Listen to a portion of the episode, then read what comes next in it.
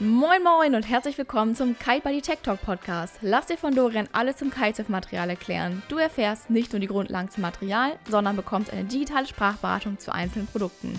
Seit 2012 testet Dorian Material und berät täglich Anfänger und Fortgeschrittene in seinem Kite-Shop. Solltest du Fragen zu dieser Podcast haben, dann schreib doch einfach eine Mail an dorian@kite-buddy.de. Viel Spaß bei dieser Episode. Mega geil, dass ich dich jetzt bei dieser Podcast-Episode begrüßen darf.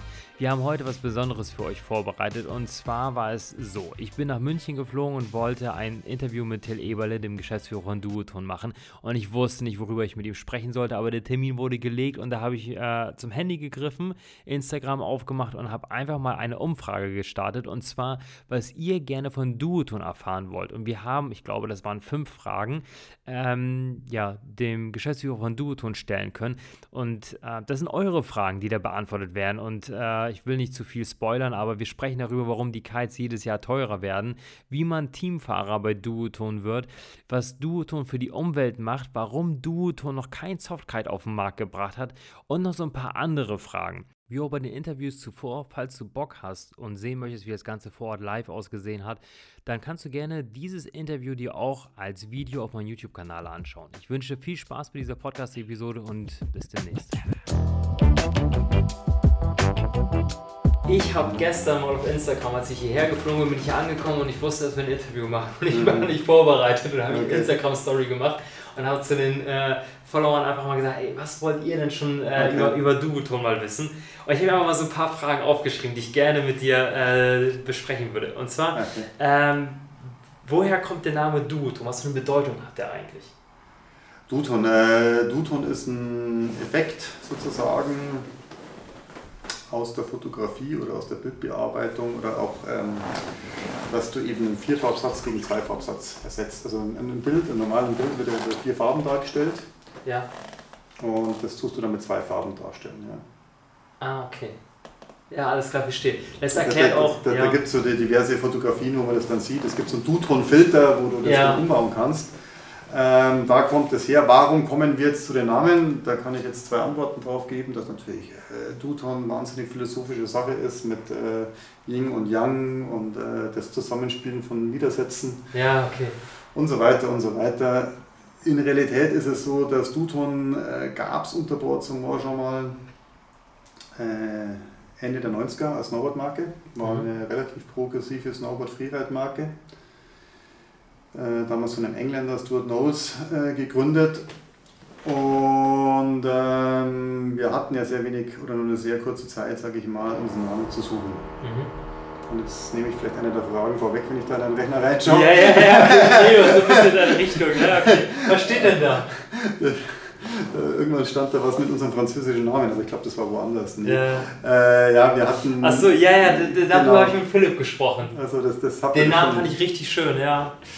Also wir hatten so Ventum eigentlich, als wie NTM dann übersetzt und dann kam eben raus, dass NTM ja Nick der Meer heißt und so, Punkt, Fick deine Mutter. Auch wir den Namen dann nicht bringen konnten, weil das ja auch Frankreich unser zweitgrößter Markt ist und dann hat man sehr wenig Zeit und haben dann Duotone genommen. Ja. Am Anfang fand man den Namen selber ein bisschen schwierig, aber je länger wir uns damit eigentlich beschäftigt haben, ich fand mal ganz cool, aus den ganzen Gründen, die wir vorher genannt haben, kommt so ein bisschen aus dem künstlerischen Bereich. Es gibt eine englische Rockband, die auch Duotone heißt. Es ist relativ viel in Fotografie und Kunst bewandert und eigentlich fand man das eigentlich ganz sexy, mal einen komplett anderen Namen im Kiten, wie irgendwie ich bin super schnell, super hoch oder Kante super hart. Ja, verstehe. Und okay, nächste Zuschauerfrage war, ihr hattet früher mal einen Softkite, den Ace, und jetzt habt ihr keinen. Warum habt ihr keinen Softkite? Naja, oder meinst du, da kommt bald was? Da kommt bald was, ja. Okay. Da kommt bald was, also da kann man gespannt sein. Ja, also wir kommen, das kann man schon sagen. Also wir haben uns bisher mit Softkites einfach leider nicht so mit rumbekleckert. Ja. Haben einfach, also wir sind von der DNA eine Tube-Kite-Firma, und haben immer wieder mal versucht, Softkites zu machen und ich glaube qualitativ war alles wirklich in Ordnung, aber haben einfach nicht genau den Markt getroffen. Ja. Das waren keine schlechten Kites, aber es war halt nicht genau das, was der Markt wollte.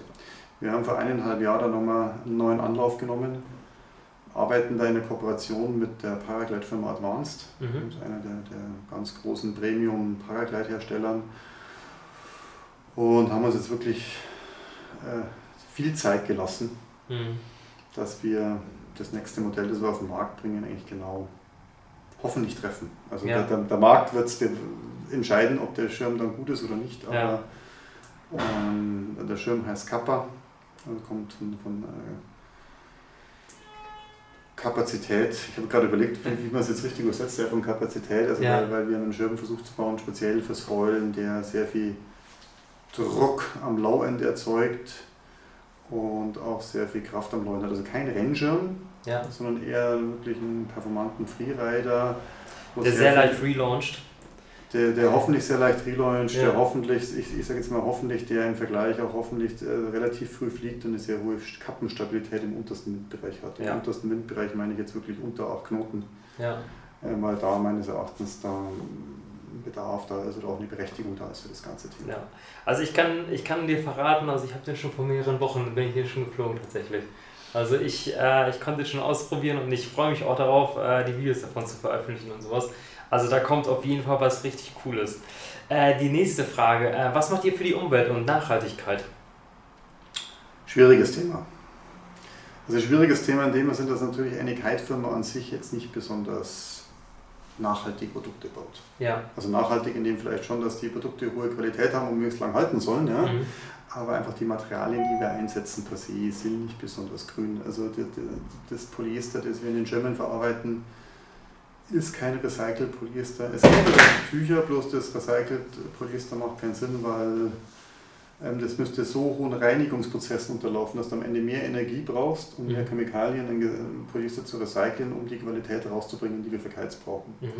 Das heißt, Klartext, wir haben es nicht geschafft, jetzt sei es in den Materialien, die wir einsetzen, irgendwie besonders grüne Materialien zu finden. Wir haben aber natürlich trotzdem versucht, sage ich mal, den Footprint so weit wie möglich zu reduzieren. Geht los, dass wir vor 4 Jahren ein Verpackungskonzept gemacht haben und haben da also unsere ganzen Manuals digitalisiert, haben die ganzen Verpackungen umgestellt. Das hat damals eine Einsparung pro Jahr von 16 Tonnen gebracht.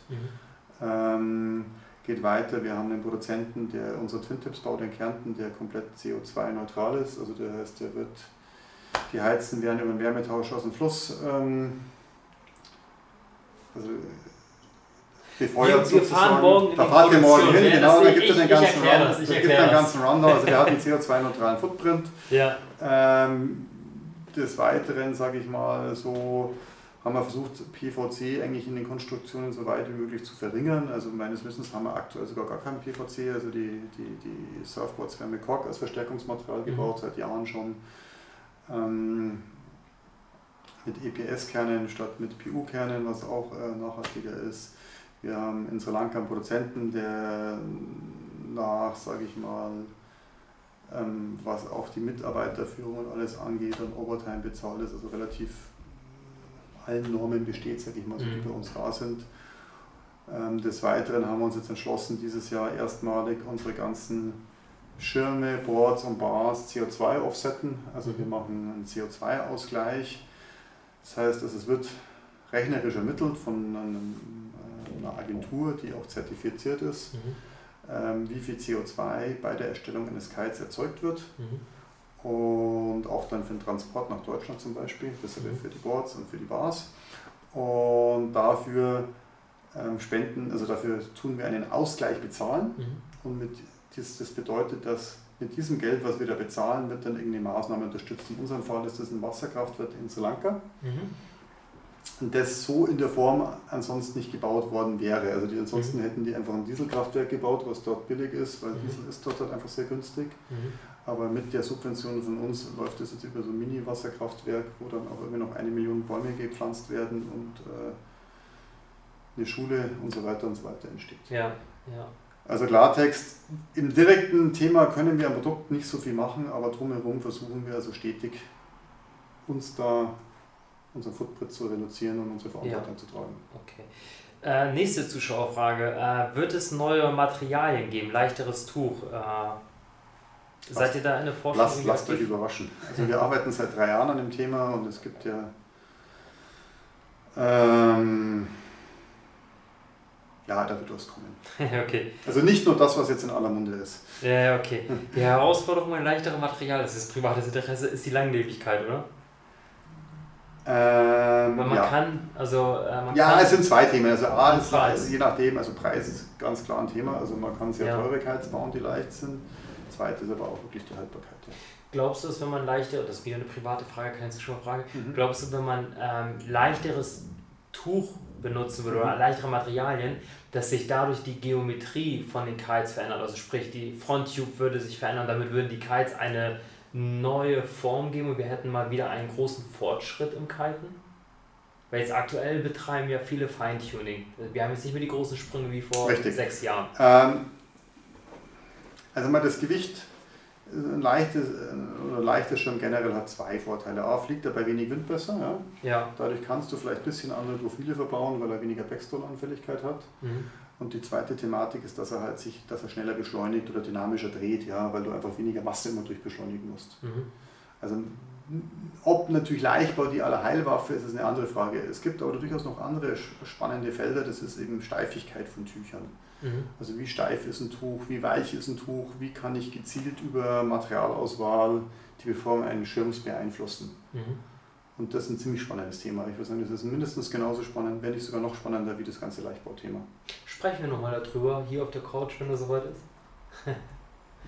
Wahrscheinlich in den nächsten 18 Monaten mit ziemlicher Sicherheit. Okay, ich muss ja kurz gucken, ob die Kamera noch läuft. Wir haben noch 14 Minuten auf der Speicherkarte. Warum werden die Kitesachen jedes Jahr teurer? Weil ich immer reicher werde und mir einen Porsche kaufen will? Nee, leider nicht. Es ist einfach das Problem, dass die Kites werden ja in Asien produziert, das sind unsere in Sri Lanka, von den Mitbewerbern viele auch in China. Und wir haben einfach average von den Produktionen eine Preiserhöhung von, ich sage mal, 4 bis 6% jedes Jahr. Und da spielt eben rein die Labor. Also Sri Lanka zum Beispiel kann man auch einfach googeln beim Auswärtigen Amt, hat 12% Laborerhöhung jedes Jahr vertraglich. Das ist was? Also die Mitarbeiter, also Lohnkosten. Lohnkosten steigen 12% an, on top hast du dann halt noch auch die Energiekosten steigen dort im Verhältnis an und dann ist der Materialpreis immer vom Öl abhängig, also das steigt ja teilweise auch stärker an wie die Inflation, also das heißt, dieser Inflationswarenkorb, den wir in Deutschland haben, so mit 2%, hat eigentlich nicht so unbedingt die Bedeutung für den Einkauf in Asien. Und nachdem wir natürlich, ich sag mal auch, unsere Gewinne versuchen stabil zu halten, kommt am Ende dann eine höhere Preissteigerung raus. Die nächste Zuschauerfrage, wie kann man Teamfahrer bei euch werden? Ja, das kommt darauf an, wie gut du bist. Wenn du jetzt im World Cup unter den Top 10 mitfährst, dann kommt ihr auf die Leute zu. Dann kommen wir auf die Leute zu oder ihr schreibt direkt unser internationales Marketing ab. Wenn du, sage ich mal jetzt, aber das ist vielleicht eher da, wo du herkommst, sagst, hey, ich kite echt gerne und möchte mich da irgendwie weiterentwickeln, dann ist eigentlich so der erste Schritt, dass du zu deinem lokalen Shop gehst. Mal mit dem redest, weil die kriegen auch, sage ich mal, spezielle Pakete für uns, um Opinion-Leader eben auszurüsten, und wenn der dich dann halt an uns empfiehlt, dann ist das so die erste Stufe, dass man halt so Shop-Rider wird, der mit von uns unterstützt wird. Und die nächste Stufe ist dann, wenn man, sage ich mal, kommt jetzt mal drauf an, was man macht, sage ich mal, so erste Astungserfolge oder Marketingerfolge hat, dann ist der nächste Schritt, dass man am deutschen Vertrieb rantritt oder an den jeweiligen Landesvertrieb und ihm halt eine Mappe schickt und sagt, hey, pass auf, aus den und den Gründen würde ich gerne, oder bin ich der Meinung, dass ich Unterstützung verdiene. Letzte Zuschauerfrage war, wie kann man bei euch einen Job bekommen? Oh, da gibt es relativ viele immer ausgeschrieben. Dann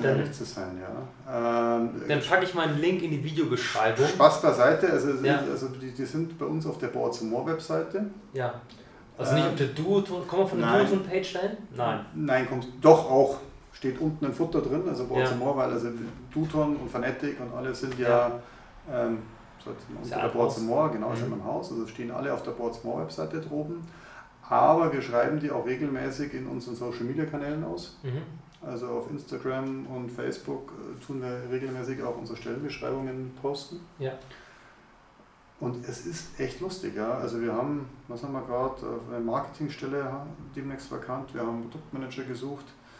Es ist relativ schwierig, jemanden zu finden, um ehrlich zu sein. Ja, kann ich nachvollziehen. Also ich bin überrascht, ja. Man möchte doch meinen, dass man hier auf eine gewisse Art und Weise für manche Leute auch einen Traumjob anbietet. Ja. Aber es war vor 10 Jahren, also wenn du so etwas rausgeschrieben hast, haben sich relativ viele Leute beworben. Ja. Heute sind es relativ wenig. Und dann was komisch ist, weil die Branche ja deutlich sicherer geworden ist als früher. Das sind ja jetzt richtige Unternehmen mit richtigen Positionen. Absolut, ne? Absolut. Ja, ja, ja. Aber irgendwie, keine Ahnung. Ja. Also vielleicht haben Sie Leute, wenn wir einen Job haben, wir suchen und ja. Die meisten Mitarbeiter sind auch relativ lange bei uns, weil sie ganz happy sind. Ja. Okay, Till, vielen Dank für deine Zeit. Es hat mir echt Spaß gemacht hier bei euch und wir machen uns jetzt auf den Weg in die Produktion, wenn mal Film wie ein Kiteboard entsteht. Cool, dann wünsche ich euch viel Spaß.